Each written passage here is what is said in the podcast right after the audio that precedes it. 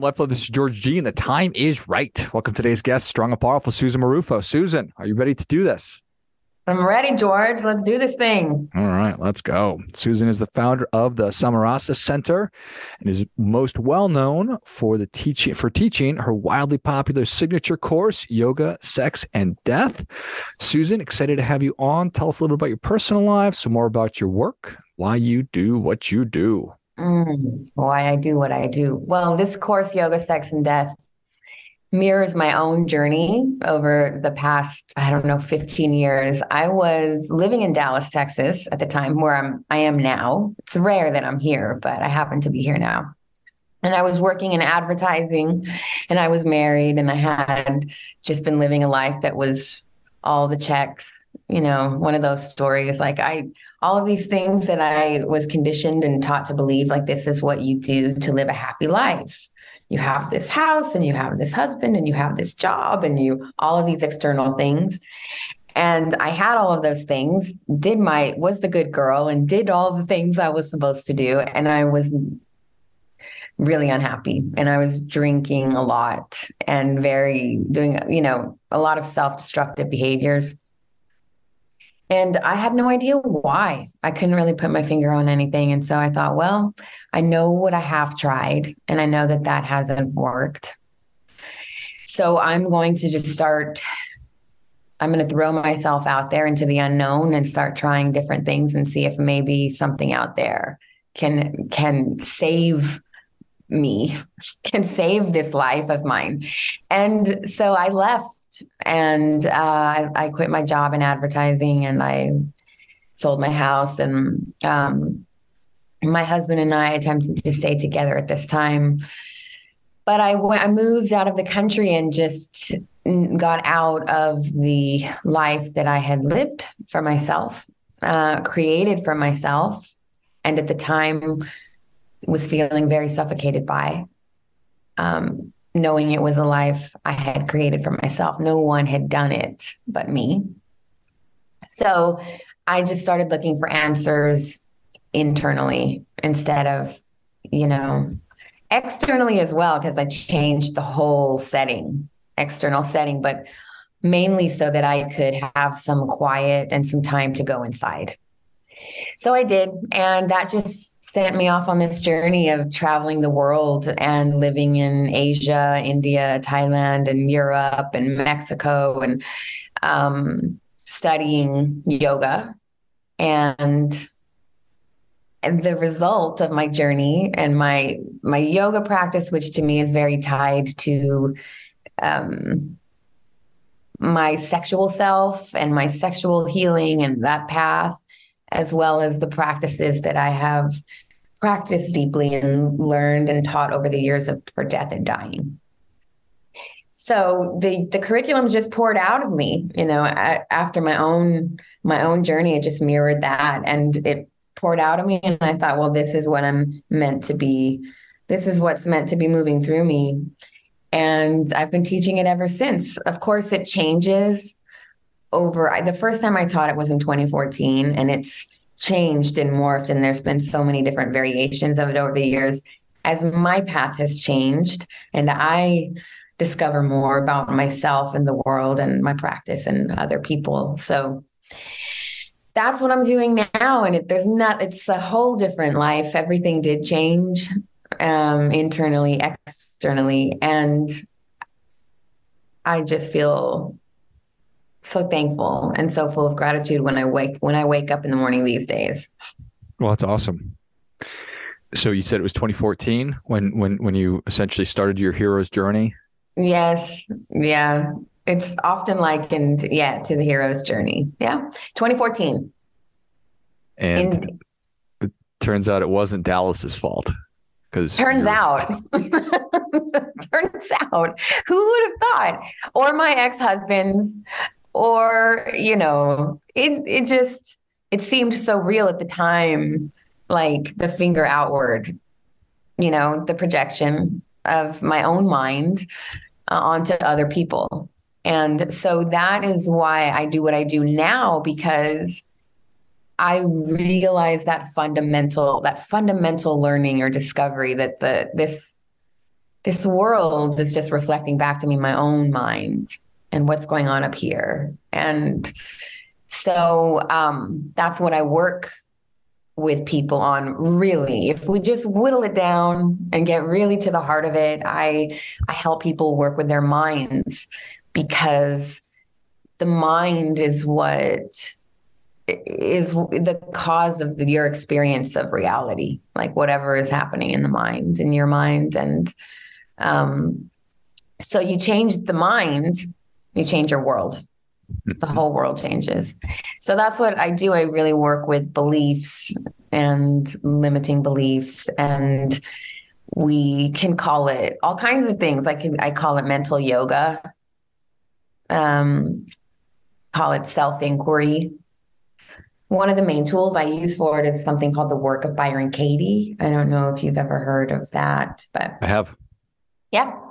So I do a lot of uh, self inquiry in, in that way. And there's a lot of things we do, but not Dallas. It wasn't Dallas, and it wasn't my my ex. But you, the twenty your twenties are tough, man. For your twenties. I think yeah. Twenties twenties were tough for sure. A lot of uh I was I was just thinking about this yesterday. I was writing about how um Socrates talked about how the unexamined life is not worth living. And I feel like a lot of us, many of us, and this is myself included, feel as you felt, feel we're trapped. And we realize, oh my gosh, I am doing all the things that were supposed to make me happy that I thought were going to. I pursued and worked hard to get them. And now here I am in this prison of my own design, which makes it yes. extra, extra sucky. So how do I how do I break free? And the only way is to you certainly go on a journey, but it doesn't need to be you're leaving your geography because, but you right. do need to figure out how to how to shift things up. Yes. And you know, and that's the thing is I I like to ground a lot of the, my teaching in in the innocence in the innocent nature of the mind like how innocent it is we just we don't know what we don't know mm. and we can't know it and that's how it's innocent it's like there's no way i could have done it differently it was what was going on for me at the time. And it was so it was honest in that way. I was honestly believing the thoughts in my mind. And that's really all any of us are ever doing is just innocently believing the things that are moving through our minds without stopping to question it or stopping to really look and slow down enough to notice what what's happening in the mind and how quickly I attached to the stories that are going through the mind. And so that's what was happening for me in my 20s. I'm thinking Dallas sucks, my husband sucks, everything, you know, all of these people suck. And I just believe it. And I never was taught like how to, no one ever said, Susan, you don't have to believe everything that goes through your mind, you know? So now I, I I try to tell myself that and other people if they're interested and how to do that, like how to go through that process. What kind of a weird thing, right? That just because the thoughts are in my brain or in my mind and I'm thinking them and I'm feeling doesn't make it true or, or accurate. But until I sort of have that wake up moment, then why would I do anything other than just assume that that that that they're correct because they're mine? That's it. I no one had told me, and then I started my practice of meditation and and really just becoming. The word is awareness. You know, just aware, hmm. aware of the thoughts. First of all, be, just becoming aware of what's going on in the mind and being able to identify thoughts because they happen so fast. You know, for most of us, we're just like happening, happening, happening. And I call it like being dreamed. We're being dreamed. We're not doing it on purpose. I'm not sitting here like thinking, okay, I'm going to think this next, right? It's a, a happening. And in that way, it's innocent because it's just, I'm being dreamed past, future, past, future, past, future, and asleep to it. But then and we can wake up and somebody comes along and helps us out. We get a good teacher, a good guide that's like, hey, stop. wake up. What what's happening in your mind right now? And notice that it's just imagination. It's not actually the physical reality, you know? Like what's happening in the physical reality is usually there's not ever really a problem. It's just the story that we make about it. Right. And so yeah. And how does how does yoga fit in? Well, that is yoga, really. I mean, yoga is the realization of your truest nature. And it's so yoga is who you would be without your story. Who you would be without the story of past future. And so that's what is underneath all of that? What is the thing that does not change? Because all of this stuff is temporary, right? All of this stuff has a beginning and an end, a birth and a death, a physical body, thoughts. All of that is temporary. So yoga is the like what is is there something that does not change? The absolute or some people would call it God, Yoga is a system for self realization, capital S, self. And so yoga asks that question Who am I? Who am I? Meaning, who is that self? Capital S, self.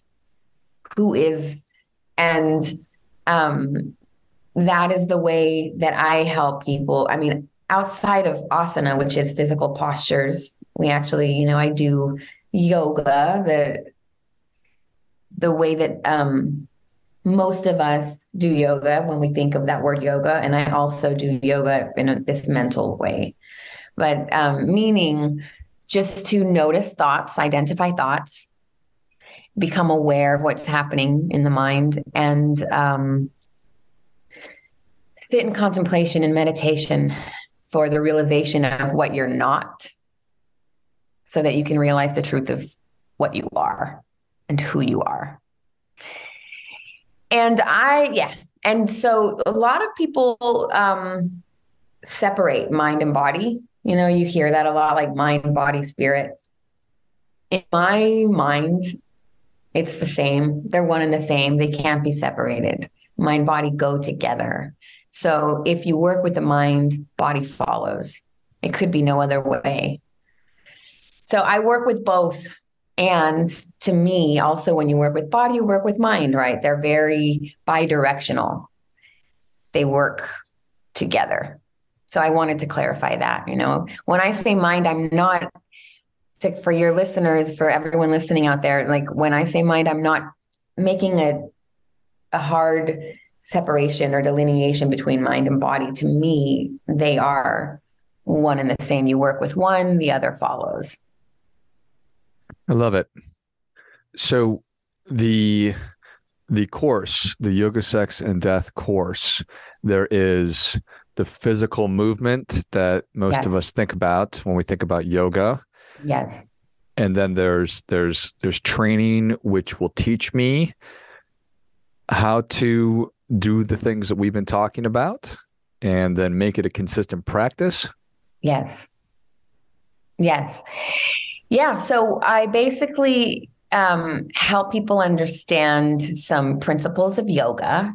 And then we take those principles of yoga and apply them to um, sexuality, healing our sexual selves, looking at our sexual selves. And I mean like the psychological sexual self and understanding what's blocking us from intimacy on all levels, not just physically, like true intimacy.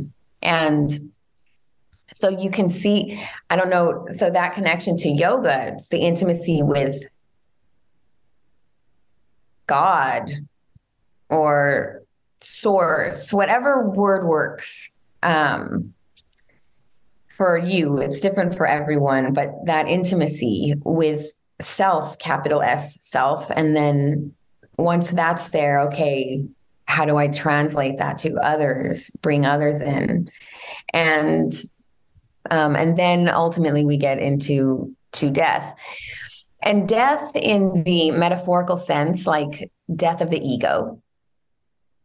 as well as the the big let go of death of the physical body. So it's not just ego death that we're talking about, but we do go through the Tibetan Buddhist practices for what happens when what that tradition um, says happens when the physical body dies, and we get into why somebody would want to be prepared for that. For me, it's like the ultimate thing. It's at the heart of my life. Like, let's prepare now. That's what this life is about. And one of the ways we do that is exactly with what I'm I'm talking about, Georgia, like this this who am I without my story? It goes so deep and it feels sometimes like a death to let go of this person that I think I know like this is who I am. This is the life, this this life, this body, these people, this is who I am. And we we question all of those things and to do that can feel very scary and confronting but also on the other side of it is oh my goodness freedom and peace and love all of the things. So who am i? I am oh I, I i grew up here. I did this thing and then i went to this school and now yes. i did this work and i'm involved with these things. Well no that's not who you are. Those are just things that you've done let's actually explore and peel back the things that you've done and remove your story from who you actually are. Yes. For you know I feel like a very inclusive way that feels a little gentler for me is to say, okay, Mm, and you are these things and. Mm. and you know so because there's different perspectives from different spiritual traditions and yogic traditions that get into these you are not the body and some say yes you are and and from a tantric perspective the tantric perspective would say i am these things also and and there's more to the story. That's not the period at the end of the sentence.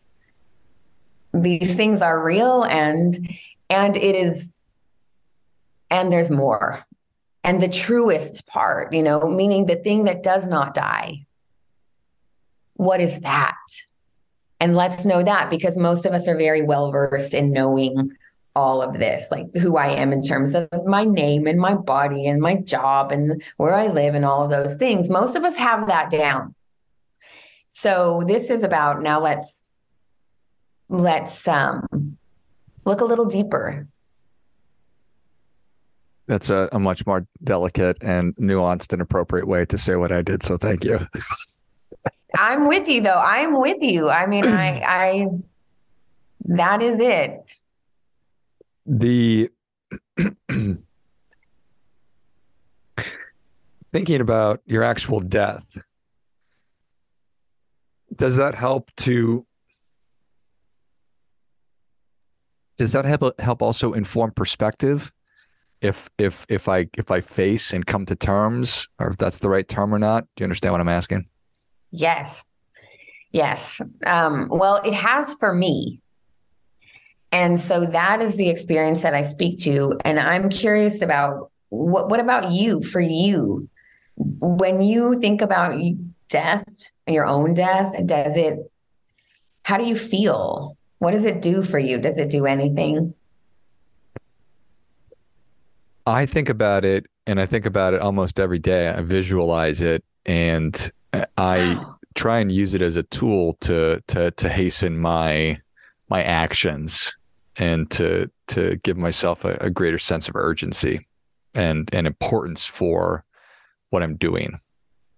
Yeah.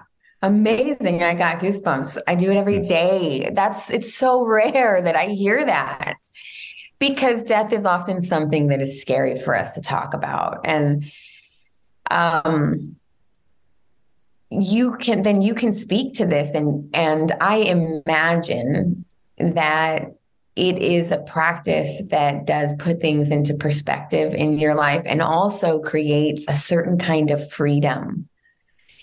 Because when you confront this fear of death and work with it and stay in relationship with it, it can't help but change everything in your life because there's a certain freedom that comes with the um, relieving of that fear. It's like, wow, my life opens up because that fear of of dying um, is no longer there. But it does it does really put things into perspective and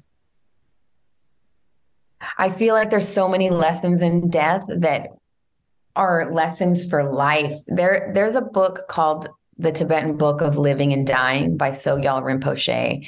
Hmm. And I carry, I've carried that book with me for years. I travel so much, and it's like one of the books that I, I just have carried with me. And the reason that I carry it with me is because I feel like it's a manual for life. And when people say to me, it's Susan, like, this is so morose. you're you're thinking about death all the time. And I don't feel that way. Like I feel like I have a manual for life because there's so much that death has to teach us about life. I mean, a concrete example I'm going to I'll give you is um, because it's fresh of mind. I was talking about it just a couple days ago. Um, two things that the, that the tradition says the a gift you can give somebody who's dying is to say two things to them before they die. And one is I give you permission. Hmm. I give you permission to die. And two, I'll be okay. Ah, and I just it's so moving to me to hear those words. And I think that there's so much for me, at least, to learn about that in life because how often do we hold on to people or hold on to our ideas about what people should do and how they should be because they need to take care of us emotionally in some way? Um, and how loving it feels to be able to let somebody go. I mean for their own sake. And that really feels like love to me. And I feel like um, that's just something that I work with in life. So there's that's just a small example of how studying death and um, what happens when you die can help you in life in your relating in your intimacy with others and your intimacy with yourself. So oh, i love it. yeah. I think that that's super powerful. Yeah. and uh, very bold of that human being to have titled the book that they wrote uh, the tibetan book of living and dying. So i appreciate i appreciate audacity. Yeah. What am i going to write this? I know yeah, I'd be um, curious to hear your thoughts. You should, you know, read it, see what you think. Uh, it's it's. Amazing. I will absolutely pick up a copy of it. I wrote it down. I will pick it up, and we'll do a follow up, Susan. Yeah, we should. I would love it. I would love to join you again. We could talk all about it. Perfect. Well, Susan, thank you so much for coming on. Where can people learn more about you, the Samarasa Center, and where can they do the uh, or find the course Yoga, Sex, and Death? So you can go to samarasacenter.com and also our Instagram. You can follow us on Instagram because we post, it's very current. Um, our website is as well. I offer yoga, sex, and death in as level one. It is in retreat form, intensive retreat form. You can also do it as a six week course. There's one happening in January in LA with one of uh, an amazing facilitator that I've trained over years to do this work. And you can also take Yoga, Sex, and Death as an online self paced course. It's called Yoga, Sex, and Death Basics. So there's a few different entry points into how to take Yoga, Sex, and Death um, depending on what you're ready for. And then I have a YSD level two, a yoga sex and death level two for those people who are wanting to go deeper. And that is, those are eight modules over eight months.